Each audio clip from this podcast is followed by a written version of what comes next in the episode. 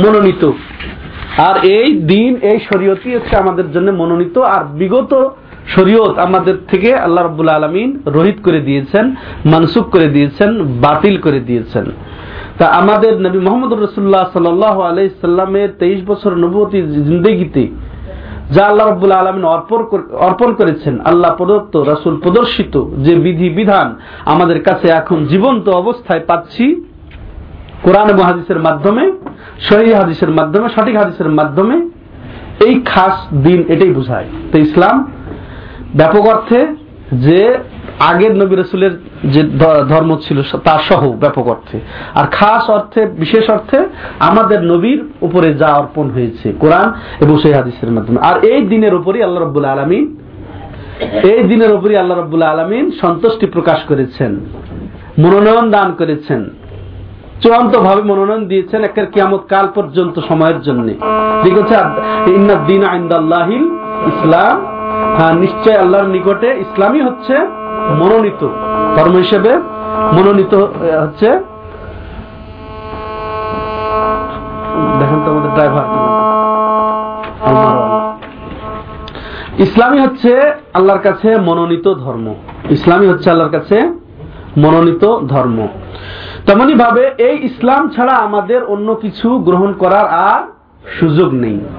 এই নবী সাল্লাহামের ইন্তেকালের পরে, নবীর জীবদ্দশার থেকে নিয়ে ইন্তেকালের পরে আর নবীর রেখে যাওয়া যে তরিকা, আদর্শ, যে ইসলাম, যে ধর্ম, যে শরীয়ত, এটা উপেক্ষা করে আর অন্য কোন ধর্ম, শরীয়ত, বিধি, বিধান গ্রহণের আর কোন সুযোগ নেই। আল্লাহ রবুল্লাহ আলমিন কারাপ করে দিয়েছেন? দিনকে মনোনীত, আমাদের জন্য ইসলামকে মনোনীত করে দিয়ে, নবীর শরীয়তকে মনোনীত করে দিয়ে এটা একেবারে কাটাপ করে দিয়েছেন। দিয়ে বলছেন ওমাইয়াপ্তায় গাইরাল ইসলামে দিনা ফালাই ইকবালামিন ওহফিল আখেরাতে মিনাল খাসেরিন। গাইরাল ইসলামে দিনা। এই যে নবী মোহাম্মদের যে শরীয়ত, যে দিন, এছাড়া যে অন্য কিছু গ্রহণ করল, অন্য কিছু তলাশ করল, অন্য কিছু মেনে নিল, গ্রহণ করে নিল তার কোনো কিছুই গ্রহণযোগ্য হবে না। উপরন্ত সে পরকালে ক্ষতিগ্রস্তদের অন্তর্ভুক্ত হবে। এখানে লক্ষণীয় যে অনেকে মনে করে, যার যে ধর্ম সে পালন করলে সে আল্লাহর কাছে নাজত পেয়ে যাবে। এটা একেবারে ভ্রান্ত কথা। এই আয়াত দ্বারা সেটা খণ্ডন হয়ে যায়। যে হুদিরা ওদের ধর্ম তো চললে ওরাও জান্নাতে যাবে। খ্রিস্টানরা ওরাও জানাতে যাবে। হিন্দুরা, ওরাও জানাতে এরকম অনেকে এইরকম উদার দৃষ্টিভঙ্গি প্রকাশ করতে চায়। এটা কুফুরি কথা। এটা কুফুরি কথা। আল্লাহর হুকুমের বিপরীত কথা, পরিপন্থী কথা। আল্লাহ ঘোষণা করে দেন, না, ইসলাম ছাড়া আর কোনো কিছু গ্রহণ করা যাবে না। ইসলাম ছাড়া অন্য কেউ কিছু গ্রহণ করলে তার কোনো কিছুই গ্রহণ হবে না, বরং সে পরকালে ক্ষতিগ্রস্ত, অর্থাৎ জাহান্নামি হবে। জানাত তার ঠিক সৌভাগ্যে হবে না। তো যাই হোক, এই ছিল প্রথম বিষয়।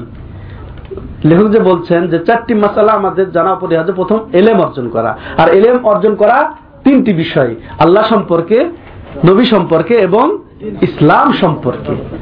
এরপরে দ্বিতীয় মাসালা, যেহেতু আমরা এলেম অর্জন করেছি, তো এলেম অনুযায়ী আমল করা। দ্বিতীয় মাসলা কি? বাস্তবায়ন করতে হবে, আমল করতে হবে। এই যে শাহেক একটু ই করেছেন, ইহুদিরা আমল না করে কিন্তু বিভ্রান্ত হয়ে গেছে। ইহুদিদের কিন্তু এলেম ছিল। তারা নবী মোহাম্মদ রসুল্লাহ বলেন সাল্লাহ আলাইসাল্লাম কে এমন ভাবে চিনত, জানত, যেমন তারা তাদের সন্তান সন্ততিকে চিনে, জানে। কিন্তু এ জানা সত্ত্বেও তারা মেনে নেয় নেই নবী হিসেবে আর স্বীকার করে নেয় নেই ইমান আনে নাই। কি? একটি কাজ তাদের মধ্যে কাজ এই করছিল, বিষয় যে হিংসা তাদের বংশে কেন মোহাম্মদ শ্রেষ্ঠ নবী হিসেবে আসলেন না। তারাও জানতেন যে হ্যাঁ, শ্রেষ্ঠ নবী মোহাম্মদ হবেন আহমদ হবেন তাদেরকে গ্রন্থ উল্লেখ ছিল এগুলা। কিন্তু যেহেতু তাদের বংশ ছেড়ে অন্য বংশে এসেছেন তিনি ইসমাইল আলাহিসামের বংশে এসেছেন তিনি আর আর বনি ইসরায়েল যত নবী রাসুল ইতিপূর্বে অতিবাহিত হয়েছেন তারা ইসহাক আলাহিসামের বংশে তো তাদের আশা ছিল যে ওই বংশেই আসবে, আমাদের বংশেই আসবে শেষ নবী। কিন্তু এটা না হয়ে যখন ইসমাইল আলাইসালামের বংশে আমাদের নবী, শ্রেষ্ঠ নবী আসলেন, তখন তারা আর মেনে নিল না। তখন থেকে তারা কাফের কাফের মুশে অভিহিত। তাহলে ইহুদিরা ঠিকই তাদের নবীর যুগে, অর্থাৎ মুসা আল ইসলামের যুগে তাদের অনুসারী হিসেবে তারা ঠিক মুসলিম ছিল। ঈসা আল ইসলামের যুগে খ্রিস্টানরা তখন মুসলিম ছিল। কিন্তু আমাদের নবীর আবির্ভাবের পরে যখন তারা গ্রহণ করে নিতে পারল না তারা কাফের মুশ্রিকে অভিহিত হয়েছে। এখন তারা কিয়ামত কাল পর্যন্ত এই কিন্তু তাদের মধ্যে যারা ইসলাম গ্রহণ করে নিবে তখন তারা তো মুসলমান হিসেবে অভিহিত হয়ে যাবে। তাহলে আমল করতে হবে। তো আমল এলেমের সাথে একেবারে অঙ্গ অঙ্গ জড়িত। আমলবিহীন এলেম কোনই ফায়দা নেই কোনই উপকারে আসবে না। তো আমাকে আগে জানতে হবে, জানার যে গুরুত্ব ফজিল সম্পর্কে আমরা আলোচনা করেছি। জানার পরে আমার উপরে ফরজ হয়ে যায় আমল করা। জানার পরে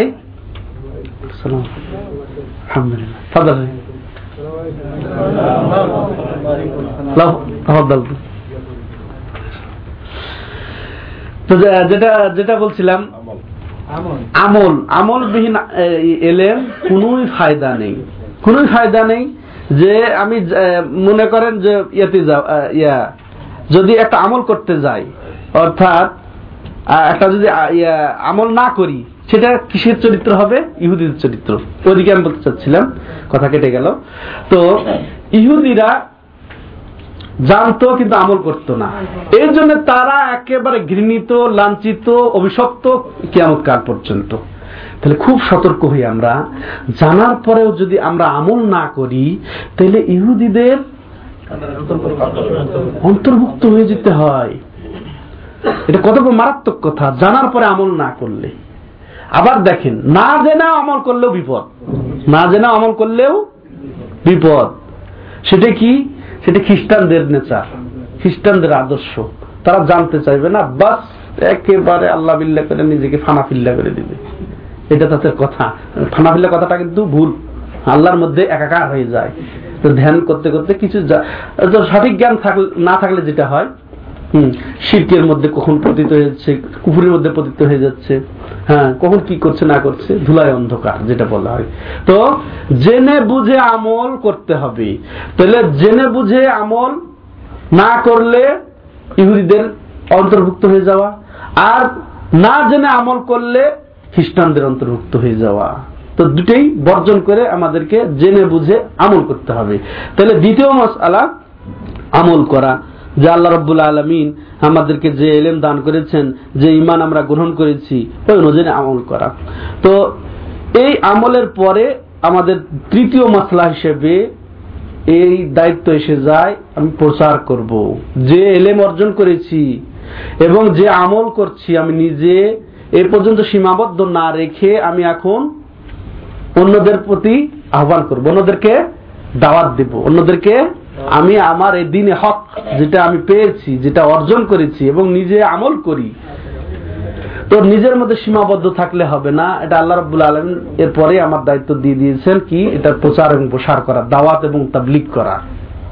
অন্যকে এই পথে আহ্বান করা। আর এর গুরুত্ব অপরিসীম। অন্যকে দাওয়াত দেওয়া, অন্যের কাছে পয়সা দেওয়া, কোরআন হাদিসের আলো, এটা ছড়িয়ে দেওয়া অপরিহার্য হয়ে যায়। আর এটা ছিল নবী রাসুলদের দায়িত্ব। এই দায়িত্ব দিয়ে আল্লাহ রব্বুল আলম নবী রসুলকে পাঠিয়েছেন। এটা একটাইলে, এটা একটা গুরু দায়িত্ব। এটা একটা মহান দায়িত্ব।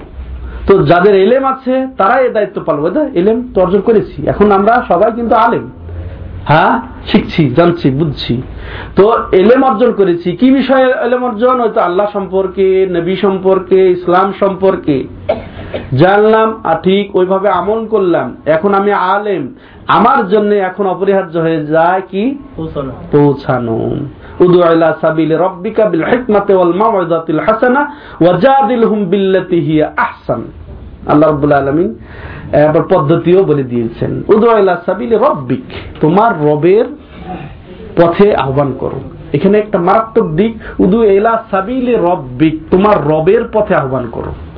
তাহলে এর বিপরীত অর্থ কি? আর অন্য কোনো পথে আমরা অন্য কোন উদ্দেশ্যে আহ্বান করব না, কোন নিজের দিকে আহ্বান করব না। কোন জাতি গোষ্ঠীর দিকে নয়, মাঝাবের দিকে নয়, দলের দিকে নয়। এগুলো সব নাকচ হয়ে গেল। একের খালেস এখলাসের সাথে তুমি তোমার রবের দিকে ডাকো। তাহলে অটোমেটিক নাকচ হয়ে যায়, কোন স্বার্থ, সব স্বার্থ নাকচ হয়ে যায়। ব্যক্তি স্বার্থ, ব্যক্তির সম্মানের দিকে হ্যাঁ? তারপরে দলীয় স্বার্থ, তারপরে ইয়া, যেটাই বলেন, হুম, কোন স্বার্থ যদি হয় সেটা নাকচ হয়ে যায়। উদুলে সাবিলে রব্বি কিসের সাথে? বিল হিকমাতে ওয়াল মাউইজাতিল হাসানা। ওয়াজাদিলহুম বিল্লাতি হিয়া আহসান। তিনটা বা চারটি স্তর আল্লাহ রাব্বুল আলামিন এখানে বলে দিয়েছেন যে কিসের সাথে? বিল হিকমাতে ওয়াল মাউইজা বিল হিকমা হিকমাতের প্রথম অর্থ আমরা নেব যখনই আমি দাওয়াতি কাজ করব হিকমত গ্রহণ করব কিসের? কোরআন এবং হাদিসের। এর চার বড় হিকমত আছে? হিকমত হিকমত বলে আমরা খালি কলা কৌশল প্রতারণার আশ্রয় নেই। হক প্রচারের ক্ষেত্রে প্রতারণার আশ্রয় প্রয়োজন নেই। এমনি আল্লাহ রব্বুল আলম যত কিছু দিয়েছেন আমাদেরকে, কোরআন এবং হাদিসে, নবীর মাধ্যমে হক যথেষ্ট। হিকমতের নাম দিয়ে আমরা প্রতারণার আশ্রয় নিব, অন্য অবৈধ কলা কৌশলের আশ্রয় নিব, হিলার আশ্রয় নেব, প্রয়োজনই নেই। হ্যাঁ? পুলিল হাক্কামের রব্বিকুম ফামান শাহ ফাল ইউমিন ওমান শাহ ফাল ইয়াকফুর। হক বলে যাও। আল্লাহ তার নবীকে বলছেন হক কথা বলে যাও, ফামান শাহ ফালি উমিন। যে চায় সে ইমান আনু ওমান শাহ ফালি একফর সে যে চাইবে না সে কুফরি করুক। সে তার পরিণাম বুঝবে। অতএব আমাকে নাহক কথা বলে হকের দিকে আনতে হবে। আমাকে এই দায়িত্ব আল্লাহ রবুল আলমিন ছেড়ে দেন নাই। যে মানুষ কবরে শাস্তি পাবে, তারপর হাসর তার কঠিন হবে জাহান নামে যাবে মিথ্যা সত্য বলে তাকে রঙায়া চঙাইয়া এমনি আকর্ষণীয় করে মিথ্যার আশ্রয় নিয়ে তাকে ডাকো এটা আল্লাহ রাবুল আলমিন দায়িত্ব দেন নাই। হেকমত বলতে আমরা প্রথম বুঝব কি? কোরআন। এবং সৈহাদিসের দলিলের মাধ্যমে দাওয়াত দেওয়া। দলিলের মাধ্যমে দাওয়াত দেওয়া। এরপরে এই দলিলকে সহযোগিতা করার জন্য কোরআন হাদিসকে আরও স্পষ্ট করার জন্য আপনি মাধ্যম গ্রহণ করতে পারেন। ওটাকে আপনি দ্বিতীয় অর্থে হিকমত দিতে পারেন। কিন্তু হারাম হিকমত গ্রহণ করা যাবে হারাম কৌশল, অপকৌশল কুট কৌশল হিলা, বাহানা, এগুলা গ্রহণ করা যাবে না। এটা বৈধ নয়। যে সত্য মিথ্যা বলে হ্যাঁ যেমন মনে করেন, সত্য মিথ্যা দৃষ্টান্ত যেমন কি? যে ইহা সত্য ইহা সত্য। হ্যাঁ যে এটা এই এই লিফলেট ছাপায়া বিলি করবে হ্যাঁ তার কি হবে? তার সমস্ত গুণা মাফ হয়ে যাবে, সে জান্নাতে যাবে, ইয়া হয়ে যাবে, যে অবিশ্বাস করবে তার এই ক্ষতি হয়ে যাবে। এটা একটা হিলা, এটা কৌশল না, এটা বলবেন যে একটা হিকমত, তাই না? যে মানুষকে সৎ পথে যে আমি তো লজ্জা একেবারে শেষ, এক সপ্তাহের মধ্যে তিরিশ হাজার লোক মারা গেছে, কেউ মুসলমান ছিল না। অতএব এই ওসিয়ত নামা মোহাম্মদ পক্ষ থেকে বাস এই করতে হবে, সেই করতে হবে। এটা একটা হিলা বা ইয়া। তো এটা একটা মিথ্যা। হ্যাঁ নবী সাল্লাহ কি? একটু আগে আয়তা বলা হয় দিন আইন্দাল্লাহ ইসলাম তারপরে আল ইয়াউমা আকমালতু লাকুম দীনাকুম ওয়া আতমামতু আলাইকুম নি'মাতি ওয়া রাদিতু লাকুমুল ইসলাম দীনা। আল্লাহ তার নবীর জীবদ্দশায় আয়াত নাজিল করে দিনকে পরিপূর্ণ করে ঘোষণা করছেন যে, আজ তোমাদের জন্য তোমাদের দিনকে পরিপূর্ণ করে দিলাম। স্বয়ং সম্পূর্ণ করে দিলাম। আমার নিয়ামত ভরপুর করে দিলাম তোমাদের জন্য?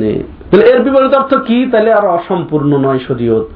যা কিছু করার হওয়ার সব হয়ে গেছে। এখন নতুন কিছু শরীয়ত রচিত হবে যত বড় বুজুর্গ স্বপ্ন দেখেন না কেন? হ্যাঁ? যত বড় ইমাম সাহেব, যত বড় পিসাব, যত বড় ওয়ালির নাম দিয়ে স্বপ্নে পান না কেন? আর এগুলা রচিত হবে না। তাহলে এই আয়াতটা তাহলে মানসুক করতে হবে আগে। আল্লাহ বলছেন তোমার জন্য তোমাদের দিনকে পরিপূর্ণ করে দিলাম। এই নবীর মাধ্যমে নবীর জীবদ্দশায়। তাহলে এখন যদি স্বপ্নের মাধ্যমে হ্যাঁ এত কবি বিক্রি করে এত সব পাওয়া যায় এটা নতুন হলো না? হুম? তাহলে এমনকি কোরআন বিলি করলেও এত সবের কথা নাই। হ্যাঁ? কোরআন বিলি করলে এত সবের কথা আছে কোথাও? তাহলে কোরআনের চেয়ে ওটা অনেক বড় হয়ে গেল। তাহলে শরীয়তের মধ্যে কত বড় ঢুকে গেল। তাহলে ওই আয়াত কোথায় গেল আমাদের কাছ থেকে? তারপরে মদিনা থাকতে আর একটা পেপার দেখেছিলাম যে জান্নাতুল বাকি যেটা বলা হয় আসলে বাকি কবরস্থান। তো ওইখানে নাকি একটা লাশ যতবার দাফন করে দেখে সাপ। সাপে জড়ানো সাপে জড়ানো। দেখেছিলেন? চব্বিশ তো? বললেন নাকি যে সে নামাজ পড়তো না এর জন্য তাকে পেঁচাচ্ছে এর কোন হদিস নেই ঘটনার। কোনো ভিত্তি নেই। তবে ওই ঘটনার কোনো ভিত্তি নেই। এটা বেদার থেকে সাবধান বইয়ে চারটি প্রবন্ধ আছে। তার মধ্যে লাস্ট প্রবন্ধ হচ্ছে ওই যে যেটা আগে বললাম ইহা সত্য ইহা সত্য শেখ আহমদের মিথ্যা স্বপ্নের খণ্ডন আছে ওটাতে। ওটা আপনার পড়লে বিস্তারিত পাবেন। আর এটা এই দুইটা বিষয় সম্পর্কে সরাসরি আমি ওই তৎকালীন ছাত্র থাকা অবস্থায় শেখ আব্দুল আলী আব্দুর রহমান আল হজাইফি হাফিজাহুল্লাহকে জিজ্ঞাসা করেছিলাম যে এ ব্যাপারে, ও তারা তো বলে যে হ্যাঁ এখানকার ঘটনা, এখানকার খাদেমের ঘটনা, তারপরে গোরস্থানের ঘটনা ইমামদেরকেও তারা, খাদেমদের তারা সম্পৃক্ত করে। তো প্রধান ইমাম আলী আব্দুর রহমান হজাইবুর হাফিজাউল্লাহকে জিজ্ঞাসা করলাম যে ব্যাপারে আপনাদের কোন কি জানা আছে কিছু? এর কোন ভিত্তি আছে? তো তখন তিনি সুহান আল্লাহ যে এটা এটা, এগুলা কোনো, কোন ভিত্তি নেই। বরং এটা একটা মিথ্যা, এটা মিথ্যা উপচার এরপরে তাকে দ্বিতীয় ঘটনা, সাপ পেছানোর ঘটনা জিজ্ঞাসা করলাম, বলতে কিচ্ছুই বলতে পারলেন না। এরপরে আর একবার আর একজন ইমামকে ধরেছিলেন, আব্দুল বারিক সবাইতি, উনি দ্বিতীয়। তো ওনাকে জিজ্ঞাসা করেছেন, একই কথাই ভাবে এমন ভাবে ঘৃণা ভরে প্রত্যাখ্যান করেছেন তারা এই কথাগুলা। তো এগুলা মিথ্যা, ইসলামের নামে মিথ্যা। তাইলে আমাদের আমরা যেটা বলছিলাম যে আমরা দাওয়াত দিব হকের দাওয়াত দিব, এর মধ্যে মিথ্যার আশ্রয় নিয়ে নয়, কলা কৌশল হ্যাঁ অকুট কৌশল নিয়ে নয়, হিলা করে নয়, হক কথার দাওয়াত দেব। আর এটার দায় দায়িত্ব আলেমদের হক কাদের কাছে আছে? আলেমদের কাছে। নবীদের বর্তমানে এই দায়িত্ব আলেমদের উপরে। যেমন নবী সাল্লাম বলছে আল ওলামাও ওয়ারাসাতুল আম্বিয়া নিশ্চয় আলেমগণ, নবীদের ওয়ারিস। তাহলে নবীদের ছিল এলেম। আর এরপর নবীলাম কি বলছেন? নবীগণ, কোন দিনার দিরহামের টাকা পয়সার ওয়ারেস বানিয়ে যান না, বরং তারা ওয়ারেস বানিয়ে যান এলেমের। তো আলেমদের রয়েছে এলেম। ওই এলেম দ্বারা তারা দাওয়াত দিবে সর্বসাধারণকে, সাধারণ মানুষকে। যেমন আল্লাহ রব্বুল আলম বলছেন উলহাদি সাবিলি আদু আলা বাসিরাতিন আনা ও মানিত্তাবানি হে হে নবী, বলুন যে এটাই আমার পথ। এই পথে আমি এই আল্লাহর পথে আমি এই আহ্বান করে থাকি, আদু আল্লাহ আলা বাসিরা জেনে বুঝে। জেনে বুঝে জ্ঞানের মাধ্যমে আমি এই পথে, আমি এবং আমার যারা অনুসারী, তারা আহ্বান করে থাকে। তাইলে জেনে বুঝি, আগে নিজে জানি হকটা বুঝি। এরপরে আমি এই পথেই আহ্বান করি এবং ওরাও যারা আমার অনুসরণ করে। তাহলে এক কথায় তাহলে হক জানার পরে আমাদেরকে মানা। মানার পরে কি? হকের দাওয়াত দেওয়া, সঠিক কথার দাওয়াত দেওয়া। এরপরে আসেন চতুর্থ মাসালা। এই হকের দাওয়াত দিতে গেলে কিন্তু প্রতিবাদ আসে, বাধা আসে, কষ্ট পেতে হবে। এই ক্ষেত্রে ধৈর্য ধারণ করা। এই ক্ষেত্রে চতুর্থ মাসালা কি আমাদের ধৈর্য ধারণ করা? তাহলে যে এলেম আমি শিখলাম এরপরে আমল করলাম এরপরে ওই এলেমের ওই হকের দাওয়াত দিলাম। ওই ক্ষেত্রে ধৈর্যের প্রয়োজন আছে। সবটার ক্ষেত্রে এলেম অর্জনের ধৈর্য প্রয়োজন আছে। আমল করতে গেলেও ধৈর্যের প্রয়োজন আছে। তারপর দাওয়াত দিতে গেলেও আরও বেশি ধৈর্যের প্রয়োজন আছে। যেটা বাস্তব উদাহরণ আমাদের নবী। তিনি দাওয়াত দিতে গেছেন তার জাতি গ্রহণ করে নাই তার জাতি নিজের বংশের চাচা তারপরে অন্য ভাইরা তাদের বিরোধিতা করেছেন। কিনা? তারা বিরোধিতা করে তাকে রক্তাক্ত করেছে তারা। তারা জখম করেছে। তাইফের অবস্থা আমাদের কাছে জানা। তাইলে ওই ক্ষেত্রে উনি যদি ধৈর্য না ধরতেন তাহলে দুনিয়ায় শেষ হয়ে যেত। হ্যাঁ প্রস্তাব তো এসেছিল ফেরেস্তাদের পক্ষ থেকে, জানেন না? যে আপনি আদেশ করুন, সবকে পিছিয়ে দেওয়া হবে। আকশা বাইন দুই পাহাড়কে চাপা দিয়ে শেষ করে উনি কি এখানে ধৈর্যের পরীক্ষা না? উনি তো পারতেন, এখন তো মূর্ষ অবস্থা তার। এতভাবে নির্যাতিত হয়েছেন ওই নির্যাতন হওয়ার ফলে ফেরেস্তা পর্যন্ত এসে হাজির। সহ্য করতে না পেরে তারা। তখন বলেন, কি বলবেন? মালাকুল জাবাল পাহাড়ের ফেরেস্তা এসে প্রস্তাব দিচ্ছে। জিবিল সহ বলেন, যদি প্রতিশোধ নিতে চান, শেষ করে দেই। না, আমি এই জন্য আসিনি। হ্যাঁ? আমি আশা করছি এদের ইয়ার থেকেই জেনারেশন বের হবে যারা আল্লাহকে চিনবে। হম, আমি তো গজব হিসেবে আসিনি, আমি রহমত হিসেবে এসেছি। কাজে ধৈর্য ধরেছেন। তো ওই ধৈর্য ধরতে হবে। নবীরা সবাই ধৈর্য ধরেছেন দাওয়াত তাবলিগের ক্ষেত্রে, অতএব ধৈর্য ধরা। তো ধৈর্য আসলে কাকে বলে? ধৈর্য বলা হয় নিজেকে থামিয়ে নেওয়া। কন্ট্রোল করা। নিজেকে থামিয়ে নেওয়া। কিসের থেকে থামিয়ে নিতে হবে? নিজে অনুসরণ, যখনই আমি নেক কাজ করতে যাব এটা মন সহজে চাইবে না। মন সহজে চাইবে না। পরিবেশ চাইবে না। ওইখানে তাহলে ধৈর্যের তাহলে তিনটা দিক আছে। তিন ক্ষেত্রে আমাদেরকে ধৈর্য ধৈর্য শাব্দিক অর্থ হচ্ছে নিজেকে চেক দেওয়া, নিজেকে থামিয়ে দেওয়া। কিসের ক্ষেত্রে? তিন ক্ষেত্রে। প্রথমত হচ্ছে আল্লাহর, আল্লাহ রাসুলের অনুসরণের ক্ষেত্রে ধৈর্য ধারণ করা। দ্বিতীয়ত কি? হারাম থেকে বাঁচার ক্ষেত্রে ধৈর্য ধারণ করা। তৃতীয়ত, ভাগ্যে আল্লাহ যা লিখেছেন, আর সেটা যখন ঘটছে, একের পর এক ঘটছে, বিপদ, আপদ, তো ভাগ্যের ওপরে ধৈর্য ধারণ করা। তো এই সব ক্ষেত্রে নিজেকে চেক দেওয়া, নিজেকে থামিয়ে নেওয়া, এটার নাম হচ্ছে ধৈর্য। তাহলে ধৈর্য তিন প্রকার বলা যায়, বা তিন ক্ষেত্রে ধৈর্য ধারণ। প্রথমত, আল্লাহ আল্লাহ রসুলের অনুসরণের ক্ষেত্রে, দ্বিতীয়ত হারামের ক্ষেত্রে। এই যে হারাম আজকের বিশ্ব, ফেতনার বিশ্ব, হারামের ছড়াছড়ি, অশ্লীলতা বেহাপনার ছড়াছড়ি হ্যাঁ? কত রকমের যে কত কত হৃদয় চিত্তকাশ্যক তারপরে আনন্দদায়ক, কত রকমের ব্যবস্থাপনা বর্তমান বিশ্বে। ধৈর্য না থাকলে এটা কি সম্ভব? বেঁচে থাকা? ভিডিও, ইন্টারনেট ইন্টারনেটে কত হারাম, ইন্টারনেটে বসলে আপনার অনিচ্ছায় কত রকমের বেহায়াপনা সামনে এসে উপস্থিত। আপনি ধৈর্য না ধরলে এটা পারবেন। সম্ভব সতর্ক থাকা? সম্ভব নয়। অতএব হারাম থেকে ধৈর্য ধারণ করা। নারী পুরুষের অবাধ বিচরণ, অবাধ মিশ্রণ। যদি ধৈর্য না হয় যে না ব্যবচার হবে না। ধৈর্য নাই বিধায় তো জেনা বিচার হচ্ছে, তাই না? এই অন্যায় বিচার হচ্ছে। তাহলে ধৈর্য তিন ক্ষেত্রে। অনুসরণের ক্ষেত্রে এক, হারামের ক্ষেত্রে আর এক হচ্ছে, আল্লাহ ভাগ্যে যা লিখে রেখেছেন, সেই ক্ষেত্রে ধৈর্য ধরে মেনে নেওয়া। তো এই যে গেল, ইয়া, দেখেন মাসাল্লাহ কত সুন্দর তিনি উপস্থাপন করেছেন যে প্রত্যেক মুসলমানের জন্য চারটি বিষয় জানা অপরিহার্য। একটা, একটি হচ্ছে কি, এলেম অর্জন আর এলেম অর্জন তিন বিষয়ে, আল্লাহ, নবী এবং ইসলাম। দ্বিতীয় মশলা হচ্ছে ওই এলেম অনুযায়ী আমল করা। তৃতীয় বিষয় হচ্ছে এরপরে দাওয়াত দেওয়া। হ্যাঁ ওই এলেমের ওই হকের দাওয়াত দেওয়া। চতুর্থ কি? এই দাওয়াত দিতে গিয়ে ধৈর্য ধারণ করা। ধৈর্য ধারণ করা তিনটি দিক। অনুসরণ ক্ষেত্রে, হারামের ক্ষেত্রে এবং ভাগ্যের হ্যাঁ, ভাগ্যের ক্ষেত্রে ধৈর্য ধারণ করা। তিনি আবার এটা আলোচনা করে ছেড়ে দেননি। এরপরে বলছেন এর দলিল কি? আমি যা বললাম চারটি বিষয় জানতে হবে। এর দলিল কি? এরপরে তিনি সুরাতুল আসর সংযোজন করেছেন। দেখেন হ্যাঁ এই যে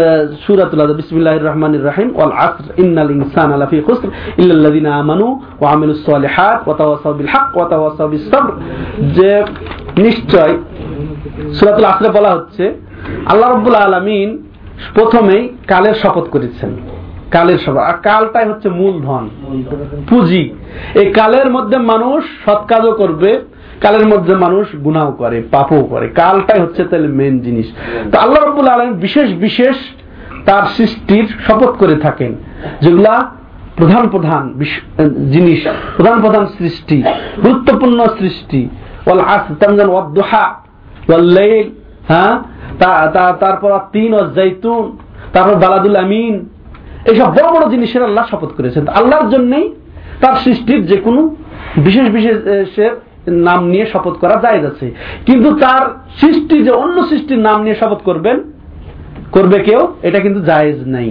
তাহলে মানুষের জন্য আল্লাহ ছাড়া অন্যের নামে শপথ করা জায়েজ নাই। কিন্তু আল্লাহ রব্বুল আলমী পারেন এটা। তো আল্লাহ রব্বুল আলম কালের শপথ করেছেন? হ্যাঁ সময়ের শপথ করেছেন। তো এই শপথ করে তিনি কি বলতে চাচ্ছেন? অবশ্যই কোন গুরুত্বপূর্ণ বিষয় হ্যাঁ বলতে চাচ্ছেন। তো বলছেন কি, ইন্নাল ইনসান আলাফি খুসর। নিশ্চয় সমস্ত মানুষই ক্ষতিগ্রস্ত। মানে ক্ষতিগ্রস্ত মানে একেবারে সব মানুষ অধপতনের তলতলে সবাই ক্ষতিগ্রস্ত, বিপদগ্রস্ত। সমস্ত মানুষকে আল্লাহ রব্বুল আলমিন এখানে উল্লেখ করে বলছে সব ক্ষতিগ্রস্ত। কিন্তু আবার তিনি একটি শ্রেণীকে আলাদা করছেন।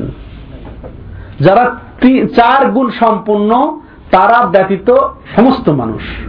আসরের মধ্যে আল আসর ইন্নাল ইনসানা। প্রথমে তিনি বলছেন যে নিশ্চয়ই ইন্না ইন্না কি বুঝায় এই অব্যয়? নিশ্চয়ই। এরপর আল ইনসান, এর মধ্যে যে আলিফলাম এটা কিন্তু সমস্ত মানুষকে বুঝানো হয়েছে। এরপরে লাফি খুসর, অবশ্য অবশ্যই ক্ষতিগ্রস্ত। লাম ওখানে, এটা তাকিদের জন্য। অবশ্য অবশ্যই ক্ষতিগ্রস্ত। এরপরে আবার চারটি, যারা গুণে গুণান্বিত, তাদেরকে বাদ দিয়ে বাদ দিয়ে দিলেন। যে তারা ব্যতীত ইল্লাল্লাদিনা ওরা ব্যতীত, যারা ইমান আনে। ইমান আনার অপর নাম এলেম অর্জন করে। আল্লাহ সম্পর্কে ইমান হ্যাঁ? নবী, ইসলাম এই ইমান এই তাহলে ইমানকে আমরা এলেমের এতে আমরা পেয়েছি ইতিপূর্বে। প্রথম বিষয় এলেমের। ওটাই মনে করতে হবে কি? ইমান যারা ইমান এনেছে প্রথমত এরপরে ওই বা এলেম অর্জন করেছে দিনে হকের উপরে এরপরে আমল করেছে। আমিল সালেহাত। এরপরে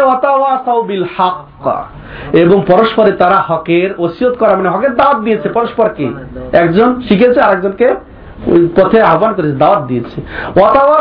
সবর। এবং তারা পরস্পরকে ধৈর্যেরও ওসিয়ত করেছে। তো চারটা মশলা এসে গেল এখানে। তো চারটা মশলা এখান থেকেই সে সুন্দর করে তার হ্যাঁ এই স্লুপ দিয়ে বুঝিয়ে দিয়েছেন। যে চারটা বিষয় আমাদের জানতে হবে। দেখেন চারটা বিষয়ের বাইরে কি আছে? সবই এসে গেল। তো এটা করলে এরাই শুধু ক্ষতিগ্রস্ত হবে না, আর বাদ বাকি সবাই ক্ষতিগ্রস্তের অন্তর্ভুক্ত হয়ে যাবে। তো এই সুরাতুল আসরের আট দুই মিনিটে আমি শেষ করে দিচ্ছি বিষয়টা। যে সুরাতুল আসর ব্যাপারে ইমাম শাফি রাহেমাহুল্লাহ, ইমাম শাফিকে আপনাদের বই দেখেন, সুরাতুল আসরের পরে। এখানে যে ছয় পৃষ্ঠায়। উপরে বর্ণিত সুরা সম্পর্কে ইমাম শাফি রহমতুল্লাহ আলাই এই অভিমত পেশ করছেন। যে যদি আল্লাহ তার সৃষ্টি সম্পর্কে এই সুরা ছাড়া অন্য কোন অকাট্য শানিত যুক্তি অবতীর্ণ না করতেন তাহলে এই সুরায় তাদের জন্য সব দিক দিয়ে যথেষ্ট হতো। এটা কার উক্তি?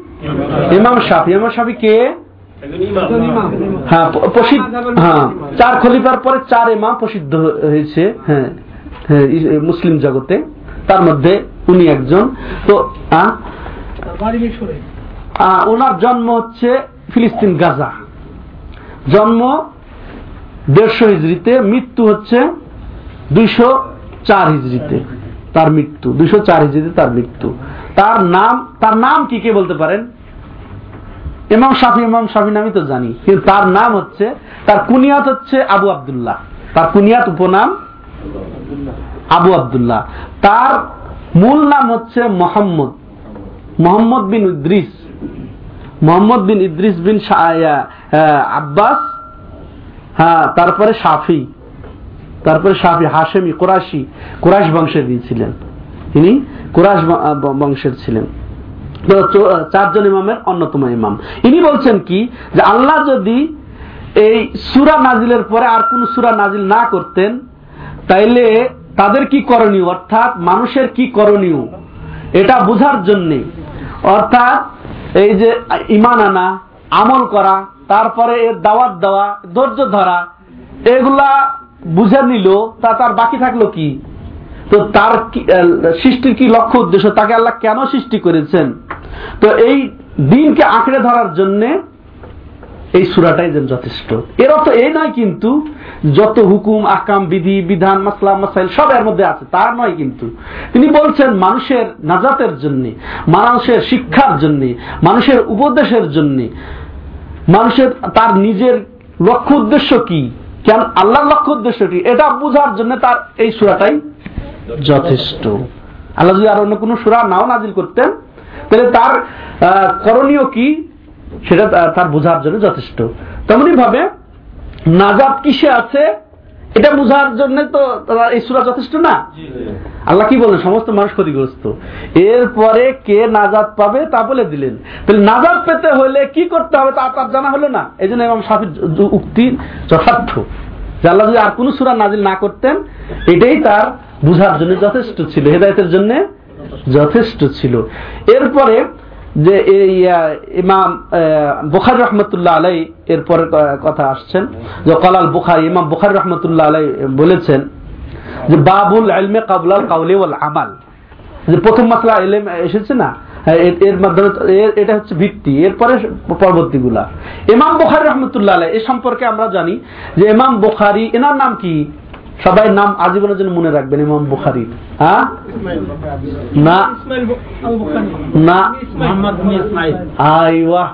মোহাম্মদ এনার নাম মোহাম্মদ। ওই ইমাম শাফির নামও কিন্তু মোহাম্মদ। ওনারও কুনিয়াত উপনাম আবু আবদুল্লাহ। এনারও এটা মনে রাখার জন্য সুবিধা। তো এনারও কুনিয়াতও কিন্তু আবু আবদুল্লাহ। এনার নাম আবু আবদুল্লাহ। মোহাম্মদ। পিতার নাম কি? ইসমাইল। বিন ইব্রাহিম। দাদার নাম কি? ইব্রাহিম। বিন মুগিরা বিন বারদাজবা বারদাজবা ছিল কাফের মুশিক অগ্নি পুজো ওখান থেকে এরা ইব্রাহিম, ইসমাইল এখান থেকে মুসলিম। হ্যাঁ? তো ইনি হচ্ছেন, ইনি তার জন্মগ্রহণ একশো চুরানব্বই হিজড়ি, মৃত্যু হচ্ছে দুইশত ছাপ্পান্ন হিজড়ি। এগুলো লিখে রাখেন কমপক্ষে এত বড় ইমামের, হম সামান্য এতটুকু পরিচয় জানা দরকার। এনার নাম এটা কুনিয়াত আবু আবদুল্লাহ। নাম হচ্ছে মোহাম্মদ বিন মোহাম্মদ বিন ইয়া ইসমাইল বিন ইব্রাহিম বিন মুগিরা বিন বারদাসবা এনার জন্ম কোথায়? বোখারা সাবেক সোভিয়েত ইউনিয়নের একটা স্টেট? বা একটা এলাকা হচ্ছে বোখারা। ইন্তেকাল করেন খাত্তাং ছোট্ট একটা শহর সামারকান্দের কাছে খাত্তাং নগরীতে দুই শত ছাপ্পান্ন হিজড়িতে ইন্তেকাল করেন। আর জন্ম বললাম কি? একশত চুরানব্বই হিজড়িতে। এমাম বুখার রহমতুল্লাহ আলাই? আল বুখারি। তার আসল নাম মোহাম্মদ। বাবার নাম ইসমাইল দাদার নাম ইব্রাহিম। কুনিয়াত কুনিয়াত কুনিয়াত। কুনিয়াত হচ্ছে উপনামকে বলা হয়। কাউকে যদি কোনো বাবার নাম দিয়ে বা ছেলের নাম দিয়ে ডাকা হয় উমুকের পোলা এটাই হচ্ছে উপনাম বা কুনিয়াত। উমুকের ছেলে এটা এটা আরবদের মধ্যে এটা প্রচলন এটা সাহাবাদের মধ্যে প্রচলন ছিলেন। নবীর নবীর কুনিয়াত কি আবুল কাসেম না? নবীর কুনিয়াত কি আবুল কাসেম? কাসেমের পিতা। কাসেম একটা তার ছেলে সন্তান জন্মগ্রহণ করেছিলেন। ওই নামে কাসেমের পিতা। আমরা বাংলাদেশ কাসেমের পিতা কিন্তু এরা আবুল কাসেম। আর তার পরিচিতি আল আমিন খেতাব উপাধি আল আমিন তো তেমনি এমাম বোখারি আবু আবদুল্লাহ কুনিয়াত বা আবদুল্লাহর বাবা কুনিয়াতে ভূষিত ছিলেন। কার? এমাম বোখারি? বোখারা। বোখারা। নগরীতে সাবেক সোভিয়েত ইউনিয়নের একটা শহর বোখারা। একশো একশো চৌরানব্বই। মৃত্যু? দুইশো ছাপ্পান্ন। খাপ্তাং সামারকান্দের কাছে খাপ্তাং তিনি মৃত্যুবরণ করেন। তিনি বলছেন যে বাবুল এলমে কাবলাল কাউলি ওয়াল আমাল। এলেম অর্জনের অধ্যায় বলা এবং আমল করার পূর্বে। তার দলিল কি? ফালা আন্নাহু লা ইলাহা ইল্লাল্লাহ ওয়াস্তাগফির লিযামবি এখানে আপনাদের আছে হ্যাঁ ইমাম বখর রহমতুল্লাহ বলছেন যে শিখতে হবে। সবকিছুর আগে শিখতে হবে। ভাইরা, এই এই সবক যদি আমরা এখান থেকে নিয়ে উঠতে পারি, যথেষ্ট আমাদের জন্য, যে কাউকে বলব না, যতক্ষণ না নিজে শিখব। ইয়া, তেমনি ভাবে তেমন আমল করব কি? আমি যদি না শিখি, না জানি, না বুঝি, তাহলে আমল করব কি? তাহলে উনি বাব রচনা করছেন বোখারিতে। বোখারি শরীফে তার একটা অধ্যায় রচনা করেছেন যে এলেম অর্জনের অধ্যায় বলা এবং করার পূর্বেই। আর তার দলিল কি? তার কথার, তার যুক্তির তার দাবির পিছনে দলিল দিয়ে বলছেন কেন আল্লাহ বলছেন কি, ফালাম। হে নবী, আপনি জানুন, শিখুন আল্লাহ ছাড়া সত্য কোনো মাবুদ নেই। এরপরে অস্তাক ফেললে দাম্বি এরপরে আমলের ব্যাপার চলে আসছে। বলার ব্যাপারে চলে আসছে। তাহলে, ইমাম ইমাম শাফির দুইশো দুইশো চার।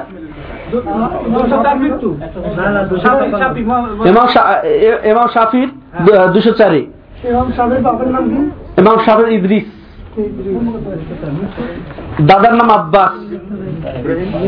তার পঞ্চম পিড়ি ছিল শাফি। ওই নামে তিনি প্রসিদ্ধ। কার? এমন শাফি মৃত্যু দুশো চার বললাম। দেড়শো। দেড়শো। তো যাই হোক সময় আমাদের কম পড়াগুলো লিখতে গেলে সময় পাওয়া যাবে না। তো এক কথা ই করেছে। এরপরে ঠিক আছে এ পর্যন্ত আমরা তাহলে শেষ করে দিই। আমাদের সময় শেষ হ্যাঁ? হ্যাঁ? ইমাম সাহেব দেড়শো হিজড়িতে। দুইশো চার। তো ঠিক আছে, আজকে সংক্ষেপে এই পর্যন্তই। যেহেতু আমাদের হ্যাঁ? হ্যাঁ? ওটা পরে যেদিন আলোচনা হবে। ওনার ওনার জন্ম আশি হিজড়ি, মৃত্যু হচ্ছে আমাদের আবু হানিফা রহমতুল্লাহ জন্ম আশি হিজড়িতে, মৃত্যু হচ্ছে দেড়শো হিজড়িতে একজন প্রশ্ন এখন আপনাদের সংক্ষিপ্ত আলোচনা ইয়া হচ্ছে সাবস্টেন্স হচ্ছে যে আমরা চারটি বিষয় জানব, তাই না? এলেম অর্জন, তারপরে আমল করা, তারপরে এই- দাওয়াত দেওয়া এবং এক্ষেত্রে ধৈর্য ধারণ করা। এলেম তার তিনটি বিষয়, তাই না? আল্লাহ, নবী এবং ইসলাম সম্পর্কে। তো ধৈর্য তিনটি বিষয় আমরা ধারণ করব। হ্যাঁ? আল্লাহর অনুসরণের ক্ষেত্রে হারাম থেকে বাঁচার ক্ষেত্রে এবং ভাগ্যে যা হয়েছে তাকদের ভালো মন্দ, ওই ক্ষেত্রে ধৈর্য ধরে নিব, যেটা আল্লাহ আল্লাহ লিখে রেখেছেন। এরপরে আমরা এর দলিল পেলাম এই চারটি মাসালার দলিল পেলাম, সুরাতুল আসর, সবাই অধ্যয়ন করব আমরা। হ্যাঁ?